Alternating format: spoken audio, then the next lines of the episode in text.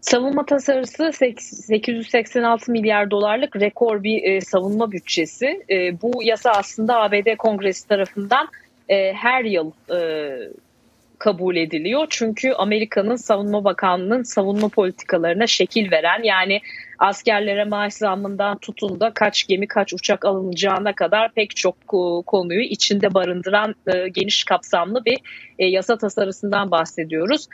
Senato'da bu kabul edildi. Temsilciler Meclisi'nde kabul edilen versiyondan farklı bir versiyon bu. Çünkü Temsilciler Meclisi'nde Cumhuriyetçiler çoğunlukta, bilindiği üzere, ve Cumhuriyetçiler E, demokratlarla tartışmaya yol açan bir takım yeni ek maddeler getirmişlerdi o versiyonda. İşte e, person, e, Pentagon personelinin kürtaj, hormon tedavisi ya da işte trans bireyler için çeşitli prosedür masraflarının karşılanmamasını öngören maddelerdi bunlar.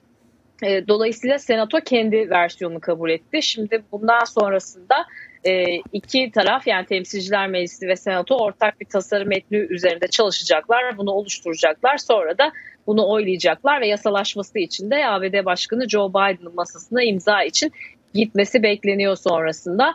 Tasarının içerisinde neler var baktığımızda Çin'le ilgili kısımlar dikkat çekiyor. Amerika ile Çin arasındaki rekabet daha çok dikkat çekiyor. Hatta Savunma Bakanlığı'ndan bu konuda kongre bir Aralık iki bin yirmi dörde kadar iki bin otuz yılında Amerika ile Çin arasında olası bir çatışmanın jeopolitik ve ekonomik sonuçları ne olur, bunun değerlendirildiği bir rapor istiyor. NATO'nun stratejik konseptine atıfta bulunuluyor e, tasarıda. Özellikle işte Çin'in NATO'nun ortak çıkarlarına zarar veren politikalarının yol açtığı zorluklara çözüm bulma çabaları ve stratejilerini müttefikler uygulamaya devam etmeli diyorlar.